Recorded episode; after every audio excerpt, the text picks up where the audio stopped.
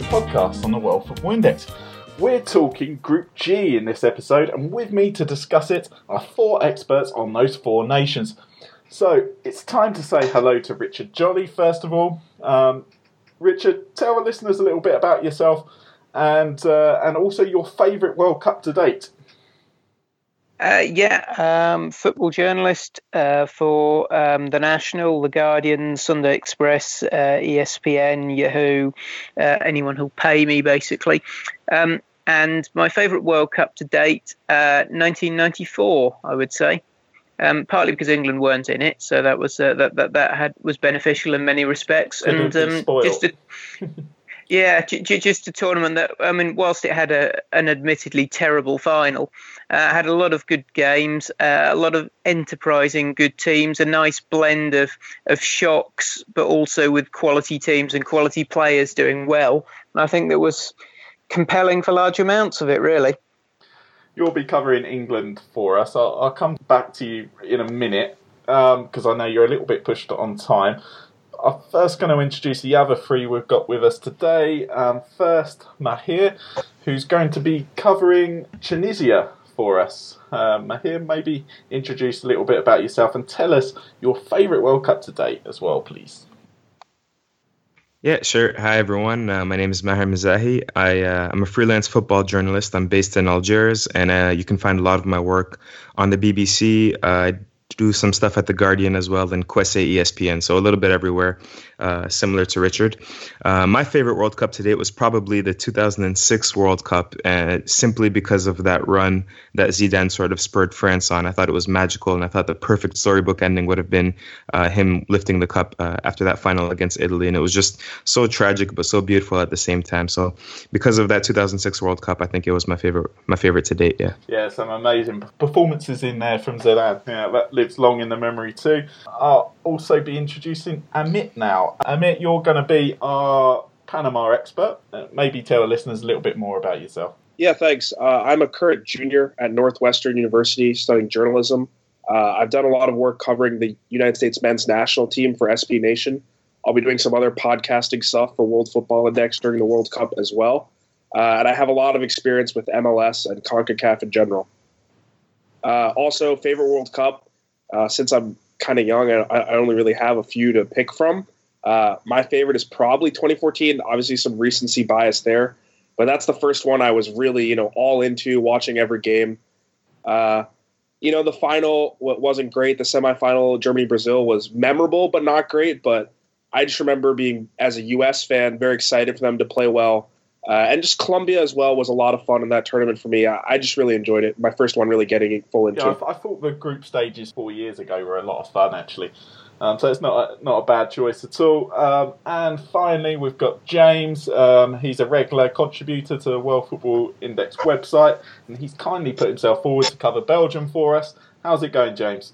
Very well, thank you. Uh, just to give a quick introduction, um, I interviewed uh, mainly Dutch professional players and managers as I'm based here in Amsterdam in the Netherlands, but I've also interviewed a few Belgian uh, professional players in the past. Uh, interviews have been uh, published on World Football Index as well as uh, interviews that have been published on footballannual.com.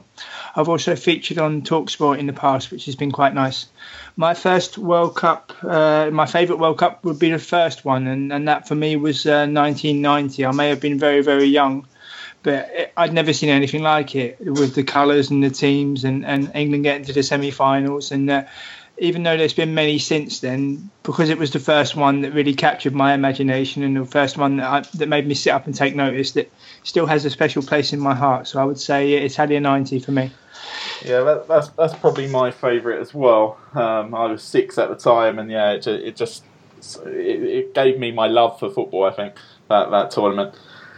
Right, okay, so it's time to get started. I come to Richard and to talk about England. Alex Oxlade Chamberlain is obviously the major absentee from this squad, which is a shame, you know, after that Liverpool move went so well. And I think England could have done with more depth in that position. Judging by my Twitter, you know, I don't live in England, I live here in Chile, so it's difficult to difficult to judge just how opt- how optimistic England fans are right now, but judging by my Twitter at least, there's some optimism after decent performances in friendlies. that this could be a better World Cup, certainly than it was four years ago for the Three Lions. That naturally makes me uh, wonder where it's all going to go wrong. Richard, how do you see the expectations for this England team?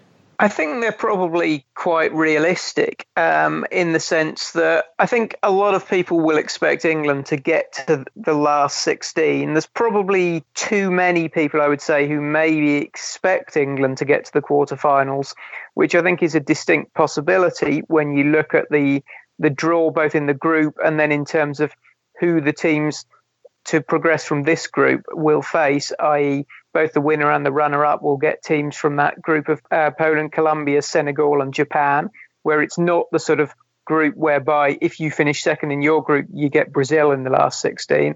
So, so I think I think that is the a possibility, which I think maybe some people are a bit too optimistic about.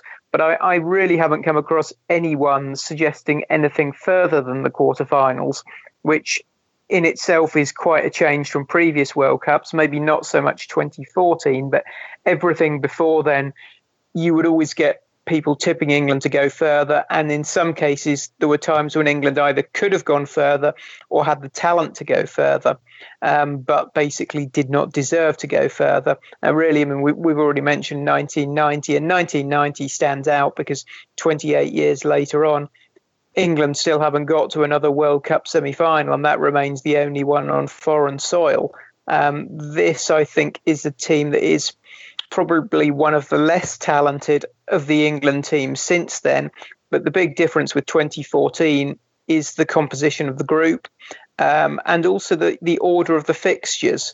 Uh, because England's first two fixtures um, four years ago were Italy and Uruguay, and England can tend to be slow starters in groups. They certainly were then.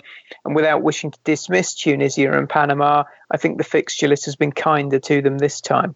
For sure. And, and what do you see as kind of the strengths of this England team? Because I'm excited to see if Southgate can get England's attacking players firing, basically. You know, he, he's, he's got some real talent there. In, obviously, Kane is obviously one of the best strikers in the world. Uh, at the moment. Uh, Dele Alli, you've got Lingard, uh, Sterling. These these players offer England quite a lot of dynamism. Oh, I can't get the word out. Um, dynamism pace. Um, pace. and pace. Yeah. Um, do, do you do you agree with that being a possible strength for this England side? And is there anything else you can think of why England fans should be optimistic? Yeah, I, I, think I think the pace and dynamism is an encouraging element. I think Southgate has tried to harness the best things of the new generation of England players, and a lot of that is speed going forwards. Uh, Harry Kane is obviously a reason to be optimistic. Um, outstanding scoring record in his last three seasons for Tottenham. He's also scored goals in the last year or so for England, which he wasn't doing so consistently beforehand. And he's got a good record of scoring when he's been England captain. The one worry you would say about Harry Kane is just that he puts so much into see, into the actual season that he can be ineffectual by the summer, which we saw in both Euro 2016 and uh, European Under 21 Championships in the past. Um, I think there's a there's an interesting situation with the other attacking players you mentioned in that so far we've seen them be a lot more potent at club level than for their country. Uh, Raheem Sterling owned 23 goals for Manchester City this season. He's only got two in his England career. Dele Alli's only got two in his England career as well. Now, I think the system that Gareth Southgate is playing, this kind of 3 3 2 2 or 3 5 2, whatever you want to call it, is designed to suit them and has the potential to suit them. But England haven't been prolific at all in his reign. And they rarely, they don't often score more than one goal and they rarely score more than two, which in turn puts an emphasis on the defence and can they can they keep the goals out at the other end? The switch to a back three, I think, has made a lot of sense. It's worked with a lot of the players that that Southgate's got at his disposal. And one of the reasons to be optimistic is that this is an England group that does appear to be on an upward curve. It's a fairly inexperienced group. Gar- uh, Gary Cahill's the only player in the squad with 50 caps. I think it's the third youngest squad in the World Cup. Gareth Southgate's shown a willingness to pick players on form and on what they've done recently rather than either on reputations or simply because they they play for big clubs. And and England, it hasn't been a closed shop, but the other way of looking at that is that they've got a lot of inexperience. There's a lot of players who've never been exposed to this before. That could go very well. And it's interesting that Southgate regards the best of his his four international tournaments as a player was the first one was Euro 96 where he came into it with a handful of caps and despite the missed penalty at the end, um, had a very, very good tournament in terms of terms of his own form. And I think you see that reflected in the current squad. But certainly, if England do get to the knockout stages, they will be facing at some stage teams with a lot more experience in that kind of situation. For sure, I've se- I've seen and heard people say that Jamie Vardy should perhaps start over Kane against Belgium and, and other teams that are seen as better than England. Do do you agree with that assessment? Uh, I don't. No, the case for Vardy is in part that he's got a very very good scoring record against the top clubs in the Premier League, and and and he genuinely does. And part of the reason for that is that he's got that pace that you can use on the counter attack to do that, on the other hand, you need the opposition to push up in the first in the first instance. So, so there is a kind of a logic to picking him against Belgium, and again potentially against opponents in the knockout stages who might do that. But we've not really seen too many signs that Vardy and Kane will work as a partnership. There's the question: if you pick Jamie Vardy, who do you take out of the team? Do you take Dele Alli out? Do you take Raheem Sterling out? Um, and there's also if you look at England's most recent game against Costa Rica, Jamie Vardy played up front with Marcus Rashford, and Rashford was the was by far and away the outstanding striker in that game. So Rashford, I think, in that sense, has a stronger case to play than Vardy.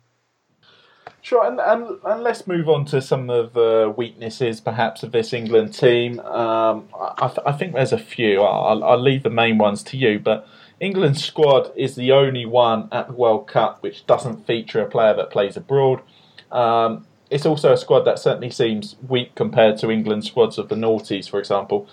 Is, is that fair? Do you, do you see that kind of the the fact that these England players haven't got that much experience um, playing against, um, well, playing in different foreign environments? Is is is that potentially a weak? It could be. Um, I think the encouraging element is that England even though they've had foreign managers in the past, I think Gareth Southgate, as an English manager, has brought in some new ideas uh, which have been reflected in the change of system.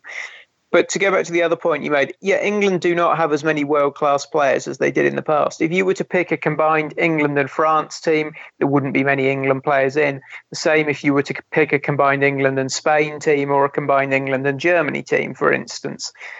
So then you've got the question of can they get the optimum formula within the within the, the limitations they've got in terms of talent and within the squad they've got. Um, we don't know at the moment what Southgate's strongest back three will be and what his first choice back three will be. Uh, things have certainly changed there. I think his ideal left wing back is Danny Rose, but he's not had a good season at all for Tottenham. Um, so it'd be a question of if he plays or if Ashley Young plays. England's best right wing back really is probably Kyle Walker, but he'll he looks as though he'll be playing as the right of the three centre backs.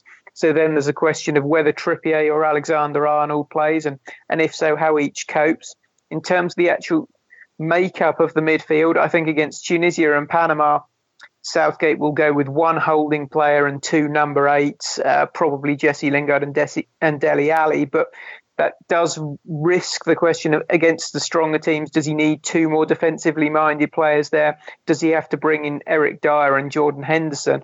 And if so, does that make England a bit too limited in terms of what they've got going forward? Certainly, there isn't really a proper playmaker in the centre of that team. There's no one to really control possession. I think England potentially could be quite could break quite quickly and could be good at the counter attack there'll be times when they need to keep hold of the ball. And in that sense, it's a shame, really, that that Jack Wilshere, firstly, that he hasn't really kicked on in the way that um, a lot of people hoped, and also that his fitness has not been what it was required to convince Southgate, because I do think he's quite a unique player in, in, in terms of the current English group, and they don't have anyone like him. Um, and basically, if you get to a World Cup quarter final, which, as I say, is probably the best case scenario for England, they could just be up against more talented players, teams with more match winners, um, teams with more cohesion as a result of playing together for longer. It's it's worth looking at this England team to see just how few caps some of these players have. In Alexander Arnold's case, it's only one cap. In Jordan Pickford's case in goal, it's only three or four. Uh, Fabian Delph's come back into the fold. He's only got about 10 caps. Harry Maguire's only got a few as well. And you go through it, and, and that's not really ideal. But I, I mean, I do think Southgate's picked close on his best squad, but it's just the circumstances of it all. I think is probably not ideal timing. That's fantastic, Richard. Before you go, um, just tell the listeners where people can find you on Twitter, but also, well, it, it's kind of difficult for these kind of the bigger nations of this World Cup, should we say? But most of our listeners will be well versed with this England squad, so it's hard to pick sort of an unknown talent like with some of the smaller nations that we've been doing. But which of these England players do you think that can ha- have a real impact at this World Cup. I'll, I'll, phrase it like that instead for, for England. Yeah, you, you, you're right in that. Obviously, you know, people watch Manchester United, Manchester City, Tottenham, etc. So. Um, and uh, and even someone like Trent Alexander-Arnold, who a lot of people wouldn't have heard of a year ago, they'll have seen him play in a Champions League final and in Champions League quarterfinals and semi-finals. I think a player to really watch out for, because it could go either way for him, is John Stones. I think Gareth Southgate likes a passer at the back. His pass completion rate for Manchester City is absurdly high. Um, but he's barely played in the second half of the Premier League season. Uh, his his defending can be questioned. I think he was possibly uh, slightly at fault for a goal Nigeria scored against England in a friendly recently. So I think Stones fits the ideal of what Southgate wants, but it's a question of if the player himself can be as flawless as England need him to be. So, so, so he's one I'll be interested to see. And um, and yes, uh, I can be found on Twitter at Rich Jolly, and um, as I say, uh, ESPN, um, The Guardian, The National, The Straits Times, uh, Yahoo, The Blizzard, anyone else who will pay me. Okay, that's that's great, Richard. Thanks so much for joining us today. Okay, thank you. Okay, now I'll come on to the other teams in the group. Um, I'm going to start with Tunisia, uh, as that's England's first opponent. So it's a, it's a, there's a nice link there. But here, I, I believe Tunisia are without their key man, uh, Youssef Msakni, I think it's pronounced, who is out injured. That's a huge blow for them, um, I believe. Um, has that had an? I, I would imagine that's had an effect on the expectations in, in Tunisia. And I've listened to some other pods which have kind of written Tunisia and Panama off in this group. Um, but I watched Tunisia's friendly against Spain at the weekend and came away thinking that England will need to be switched on for a full 90 minutes in that opening clash. As as I, I, think Tunisia have some dangerous players there on the counter. So is there, is there hope in Tunisia that they can maybe upset one of the big boys in this group? Yeah, I think you're right in stating that initially it was such a big uh, blow. At least morally speaking, to lose Youssef Msakni. For those who don't know Youssef Msakni, he's probably um, one of the best players playing their football uh, outside of Europe. I think he's an attacking midfielder that can pretty much do everything. He can, uh, with the ball at his feet, he's so dangerous. He has the vision to pick out passes and split defenses. He can score. Uh, he can dribble. He really has it all in his locker. And if it wasn't for uh, Qatar uh, offering so much money, he wouldn't be playing in their league. I'm sure he would be playing somewhere in Europe. There were a lot of clubs that were very interested for a long, long time, including there were even rumors of Paris Saint Germain being interested uh, back when apparently the rumors were saying that Nasser Khelaifi and QSI were looking to bring an Arab star to, to PSG to sort of uh, help grow their brand in, in, the Arabian world. But that never materialized. Nevertheless, losing Youssef, Youssef Msakni is a big blow. But he has been replaced, I think, uh, by a duo in Naim Sliti, who plays for Dijon, and Wahbi Khazri, who maybe a lot of people that watch the Premier League might remember, uh, played for Sunderland a couple years back. Uh, this year, Wahbi Khazri has been incredibly, incredibly good. He switched from an attacking midfield role to a false nine role at uh. That was a move that Christian Gourcuff made. Um, and he's been playing very, very well. He scored more than 10 goals for club and country. Um, and I expect him to start as a, as a false number nine against England. So that's something they're going to have to watch out for. So it was a big moral blow. And I think initially it sort of uh, how can I say this? It made it made things pessimistic. But watching Tunisia play in these pre-tournament friendlies, I think everybody's sort of uh, become enthusiastic once more because they've performed very, very well, including against Spain, as you mentioned, uh, Adam. Yeah, that, that's interesting about Khazri because he, he blew quite hot and cold at Sunderland from, from what I remember. But it, it does seem that that new position has been getting the best out of him. Um, so yeah, like you say, that's definitely one player that England will have to watch out for and not, not become complacent about just because they think they know a little bit about him. So, apart from Khazri, what, what, what do you see as maybe some of the other strengths of this Tunisia side? I see many of their players seem to be around the peak of their careers, which is usually a good sign for a side. Um, so maybe that's one of them. Yeah, exactly. There's, I know, I know it's not ideal to say on a podcast, but a lot of, um, or uh, in, in, terms of any analysis, but a lot of Tunisia's strengths are actually its, its intangibles, and team chemistry is definitely part of that. Uh, most of these players broke out in the 2014 World Cup qualifiers, 2015 Cup of Nations, and they've been growing together for a solid two, three years now, and so they have, uh, they know each other very, very well. They know each other's habits, and and and they've become close friends. They've all sort of come up through the top three uh, club sides in playing in Tunisia so they know each other well. Uh, one thing that they that's also very clear about this Tunisia side is their tactics. They'll probably play a 4-3-3 with their midfield three uh, have, having one defensive midfielder that really sits back. Uh, his name is Ellyes Skhiri. He came from Montpellier. Um, and in front of him, you have Mohamed Amin Benamor and Ferjani Sassi. I think uh, they're two of the best uh, midfield players playing on the African continent. They're they can do everything so well. They can attack, they can defend. They have great endurance, uh, and their football IQ is so high. So I think Tunisia's midfield is very impressive. Uh, they know the, the, tactics and the roles that they play in. And finally, I think one of their strengths is also their fullbacks. On one hand, you on the left at left back you have Ali Maloul, who plays for Al Ahli in, in Cairo in Egypt, and at right back you have Hamdi Naguez, who plays for Zamalek also in Cairo in Egypt. And again, these are two players that performed very well with the Tunisian uh, with their Tunisian clubs in in continental competitions like the African Champions League and they were snapped up by two of the continent's biggest giants. Again, these are players that could easily be playing, you know, maybe not at, at, Champions League clubs in Europe, but definitely, you know, in very respectable clubs. So these two fullbacks, they tend to get up very high, and sometimes they leave their positions and they can become susceptible to counterattacks. But uh, for me, they're probably another strength that Tunisia uh, have have in their hands. Okay, and, and what do you see as the weaknesses here? Because from the outside looking in, and, and something I saw in that Spain game, maybe sort of in the final third, just making the right decision, uh, taking their chances, seems to be perhaps a bit of an issue. So a lack of goals, you could say, is is, is maybe a weakness here. I, th- I think that's fair, and I think part of that comes from not having a true striker. The the again against Spain and against Turkey, they've always been playing with a false nine. They haven't been playing with a real striker, um, and that's part of that is, is due to, to they're unfortunate to lose their their main striker Taha Yassin Khenissi uh, to injury, and they've sort of been deputizing with uh, with lots of different attacking midfielders in that false number nine role. So I think that that could be part of it. And another part of it, I, another weakness I would say is a lot of uncertainty in a lot of different positions. So starting at goalkeeper, for throughout the World Cup qualifying campaign, they've been playing with their their captain, number 16, Ayman Mathlouthi, who's 33 years old and has 70 caps to his name. So he was he was starting, and it seemed he would he'd, he'd be penciled in to start the World Cup. But in the March uh, friendlies before the World Cup, the coach Nabil Maloul sort of brought in five players from the diaspora. You had uh, Moez Hassen, who's a goalkeeper playing for Châteauroux. You had Yohan Benalouane of Leicester City. Uh, you also had Ellyes Skhiri, who we just spoke about, who would be starting as defensive midfielder.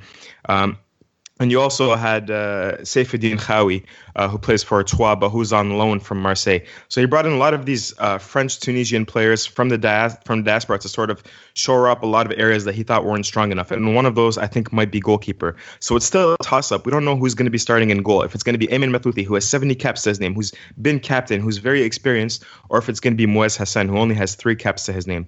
So that's one thing. And and the other would be a lot of individual mistakes made in defense. So we talked about the fullbacks and how great they are attacking wise. They can be a little bit susceptible to uh, to defending crosses. Um, and also, I think the center halves sometimes they make uh, a few mistakes.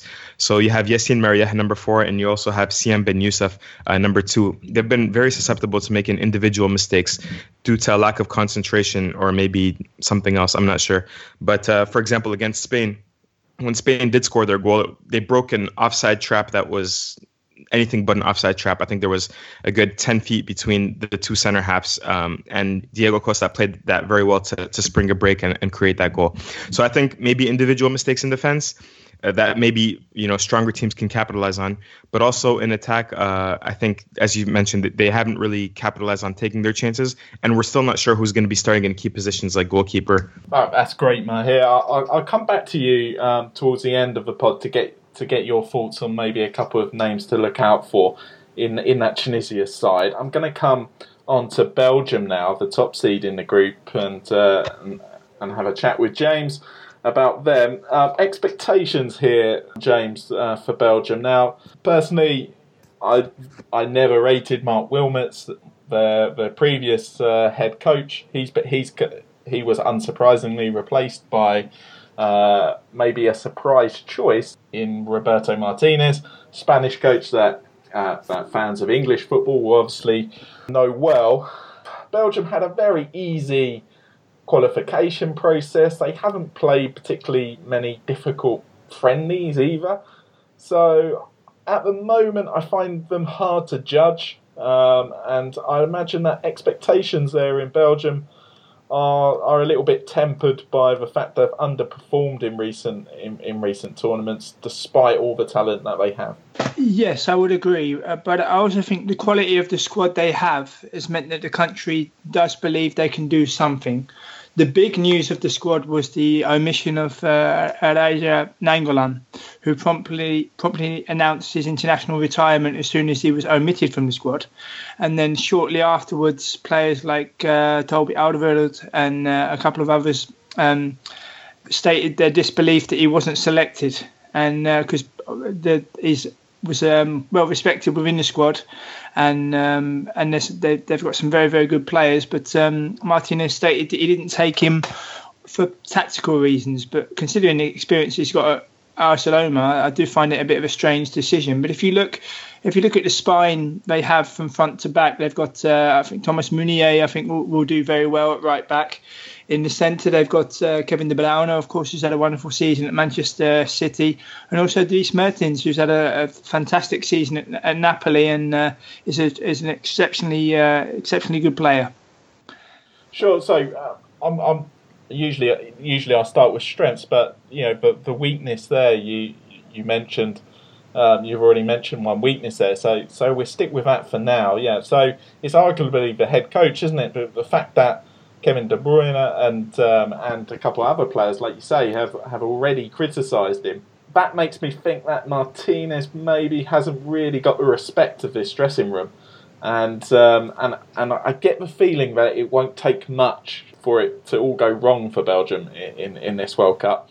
Um, most of most of these Belgian players play under world class coaches for their club sides, and and and I'm starting to think maybe they, they, they just don't respect uh, Roberto Martinez that much. I personally think that the players will try to take it upon themselves to change tactics within with, within games to try to get victories over the line. Um, I do agree in terms of the um, the looking at Martinez in terms of tactical nous for them to go really really far in the tournament. But um, Martinez has also won 12 out of his 18 games since he became manager. And if you look at the recent history of uh, of Belgian football managers. If you go back into the recent past with Franky uh, Vercauteren and Dick Advocaat, although that was extremely uh, t- uh, didn't last very long at all in Georges Leekens, they've always chosen a, a, Belgian national team manager, and they did the same with Wilmots. Who I think with Marc Wilmots, he gave his players too much freedom in terms of, for example, with Nainggolan, he would allow him to smoke on uh, on um, after after training and things like that, and be a little bit lax. And this is the first time that the Belgian National Team Association have, have gone with a, a foreign coach for the first time in quite in quite a long time. And uh, I think they're trying to provide a new impulse. But I personally believe that the players will uh, take it upon themselves to change things uh, as as, this, as the tournament progresses because I think that the tactical nous of Martinez may well be Belgium's undoing in this World Cup.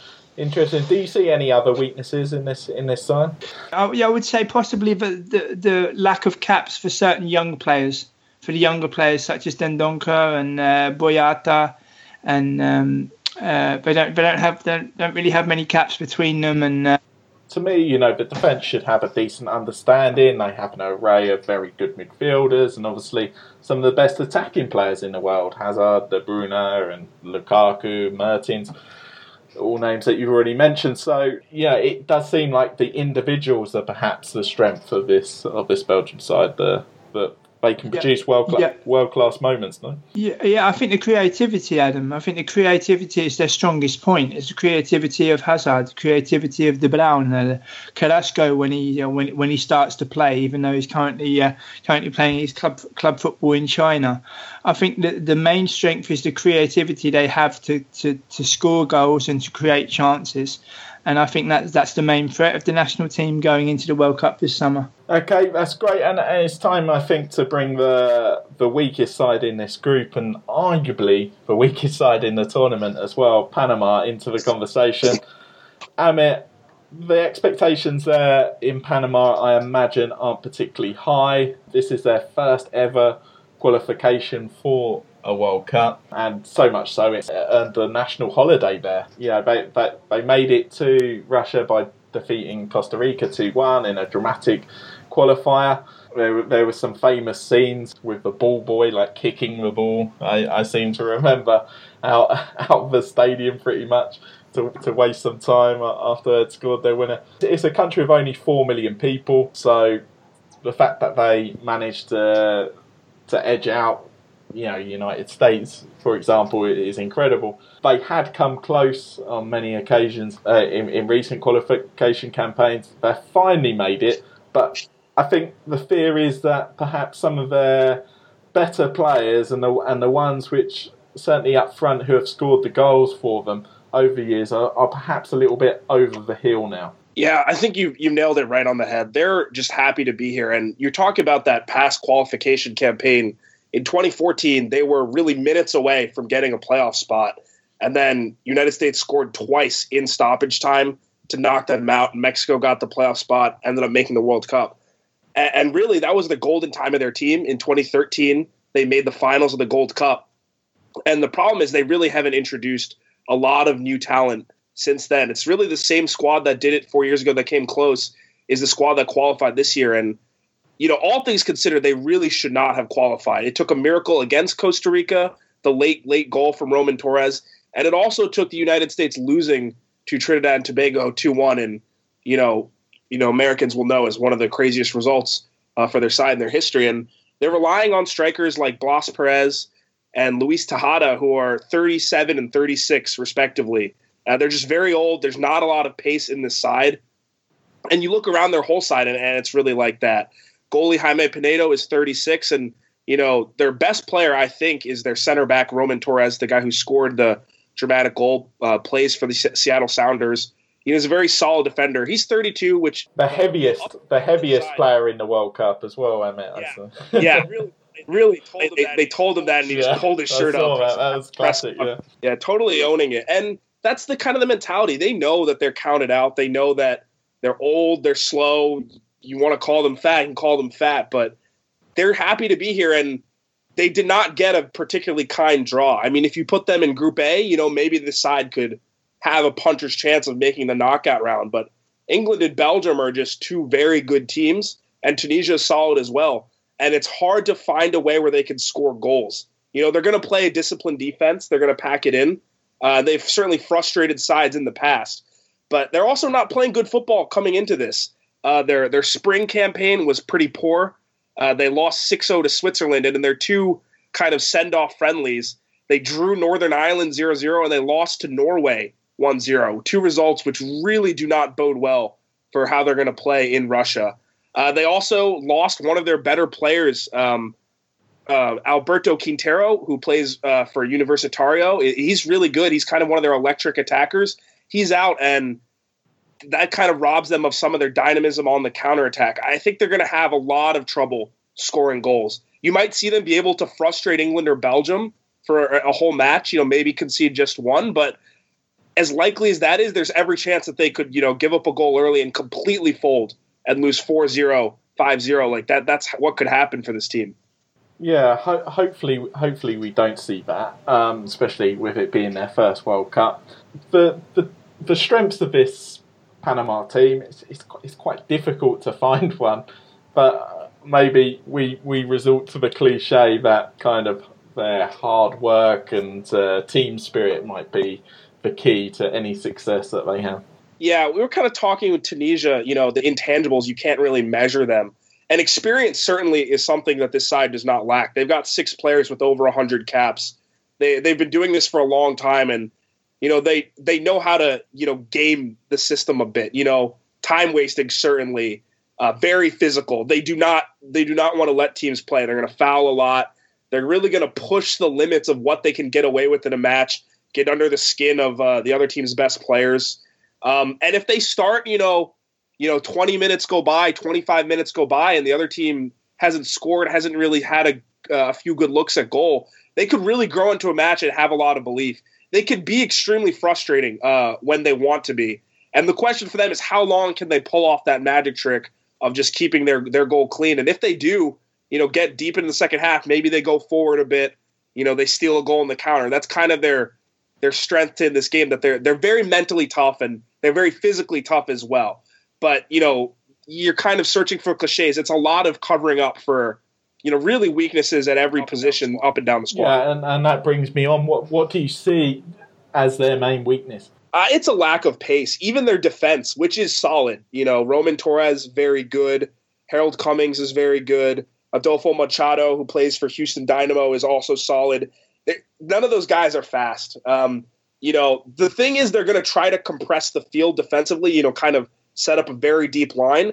But if you can catch them out at all, you know, get them playing in transition uh, and somehow find, you know, a way to use your pace, especially a team like England or Belgium, who's got a lot of tricky attackers, that's where they're going to be. They're going to be toast if they're trying to defend in space. They can't do that.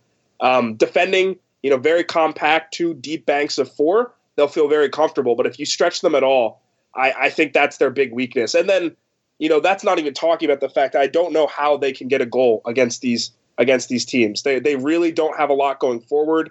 Um, they have to commit a lot of numbers forwards. You know, set pieces. They might be able to do something. Roman Torres is actually you know a pretty accomplished set piece scorer, big big height in the box, but it's really tough for them to score going forward. And Blas Perez is, is you know, he's very good. He scored a lot of goals in his career, but he's way over the hill. You know, he's kind of four years past his prime. They do have some pace in Gabriel Torres. Um, he's kind of their second he, striker. He's a player I've seen a lot of this year because he, he plays um, here in Chile for Huachipato. And um, and I, I think I think he's quite talented actually. He, he's one of the top scorers here in Chile this year. Um, he's quick. He he can he can beat defenders, and, and and he seems quite a confident chap as well. So I think he should start. But my worry is is that I think that maybe the coach might stay loyal to kind of the old timers there in attack, like Blas Perez Yeah. and, and Luis Tejada, and, and maybe Torres only sort of gets his chance off the bench. Yeah, that's a that's a really good you know point that you pose for manager Hernan Dario Gomez, who you know is kind of experienced at doing this, getting a, a kind of a smaller team. Uh, he took Colombia to a World Cup in '98. They're not obviously not a small team, but at the time, big accomplishment. Took Ecuador in 2002, certainly a big accomplishment to get out of South America, and then of course taking Panama to his first World Cup. But you'd cer- certainly get the sense that he's kind of loyal to his guys, to the generation that has been toiling away for so long. And I think it would be a very big mistake to to start Perez and Tejada or play one striker. They really need Gabriel Torres' pace. Like you said, he's creative and he's confident. He's he's going to take players on. And if, I think if you leave him out of the squad, there's really not a lot of difference makers, not a lot of guys who can turn a game on its head and grab you a goal. And especially without Quintero as well, their their most creative player is going to be uh, Torres. I think in the midfield, you know, I'm personally a big fan of Anibal Godoy. He's a box to box midfielder, plays for the Earthquakes, really solid i- i- going forward and, you know, winning the ball. But he's not really a creator of chances. Um, I think he, he'll be very important for them, but I, it's hard for me to look at a guy in the squad that can get you a goal when you need it. Yeah, uh, looking through this Panama squad, I've actually got another Chilean-based player, and, and that's Armando Cooper. I believe he's a regular now for for for Panama, 97 caps, So he's, yeah, he, he should, yeah, should he, get his hundredth cap in in uh, in Russia, which which would be nice for him. Uh, but he's barely played here for Universidad de Chile. He just played with Toronto FC last year, so I saw a bit of him in the MLS. Uh, he's a pretty solid uh, outside back for them, and he he's not slow, which certainly helps their back line a bit. I, I couldn't tell you why he's not playing that much in Chile, but I think he's a solid player, and he um he's better than their other options at, at outside back. Um, I, I, think. I think uh, another player that's good for them is Mar- Murillo, Michael Murillo. He plays for Red Bulls. He's kind of he's been relegated to their second team, but he offers some pace as well. But he's only 22, and I don't think they're they're going to go with him. They're probably going to play uh, an older player at that spot, like Harold Cummings or Adolfo Machado, both of whom are natural center backs, but who Gomez trusts more.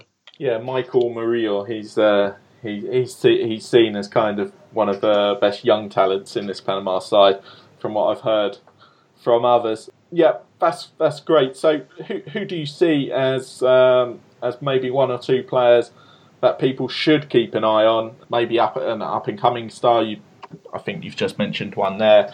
If if he does get to play, but also you know one of the regulars in this Panama side who people might want to keep an eye out for, and also tell the listeners where people can find you on Twitter. Yeah, I think one name we haven't mentioned yet is Edgar Barcenas, who is probably going to play some outside midfield for this team, a winger uh, on the other side uh, that Quintero was playing. That uh, they're replacing Quintero with a 19 year old Jose Luis Rodriguez, who uh, he he's certainly a young star, but I think Barcenas, he's 24.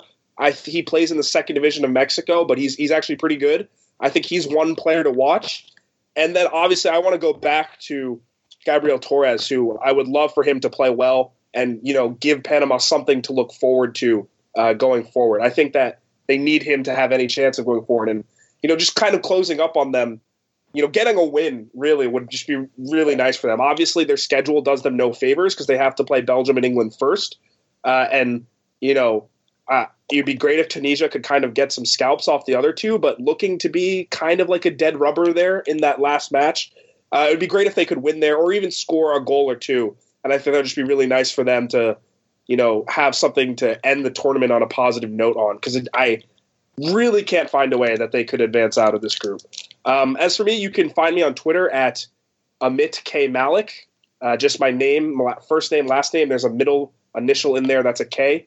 Um, and uh, my good friend Austin Miller and I, who's been doing the other group podcast, uh, preview podcast on World Football Index, we have a podcast of our own that is a little more lighthearted that you should certainly you know listen to if you're looking for a bit of fun during the World Cup here on World Football Index. That will come out just minutes after this podcast comes out. So um, so yeah, look out for that. Looking forward to listening to it. Amit, thanks so much for coming on. Um, I'm just going to go now to Maher thanks for, thanks for coming on as well, Maher. Maybe you could just tell the listeners one or two players um, to look out for on this Tunisia side and where people can find you on Twitter. Sure. So uh, we've already spoken about Wahbi Khazri. Uh, don't think of him as a Khazri, you know, uh, from Sunderland. He's he's a different player. But I'm gonna focus on uh, another Tunisian attacking midfielder named Naim Sliti, and this is somebody that's coming from the the French lower divisions, playing for uh, Paris Red Star in the third division, and slowly moving his way up to the League now playing at Dijon. And um, he's such a good dribbler. He's among Europe's best dribblers in terms of um, successful dribbles in terms of percentages. He's very rarely dispossessed of the ball, and Tunisia are going to look for him to sort of hold the ball up uh, to sort of relieve some of that pressure away from them and create chances. So Naim Sliti, who plays for Dijon at the moment, and uh, yeah, you can find me on Twitter uh, at Mezahi Maher, so M E Z A H I M A H E R, and that's just my last name and then my first name. So you can find me on Twitter. Uh, that's mostly where I'll be.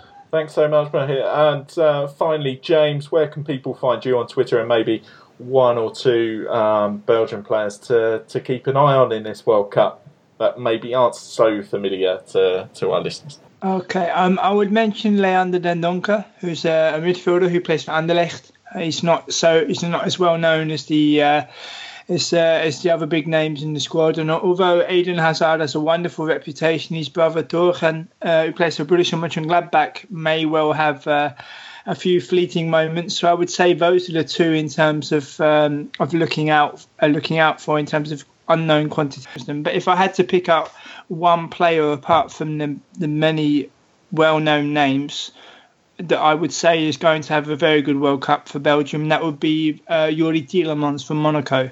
Uh, he uh, started off at Anderlecht uh, a while back and, and, made a transfer to Monaco. I interviewed uh, PEC defender Philippe Sandler, who played against him at youth team level and he uh, he said even back then when they used to play youth team tournaments in in the Netherlands and in Belgium, he was just so quick and just so uh, so composed on the ball. And uh, I think he's a bit of an unknown quantity. He's also only one only 21 years of age, so I think in terms of a of, of a new a new player emerging for Belgium that not many people know about, I would say it's going to be uh, Youri Tielemans.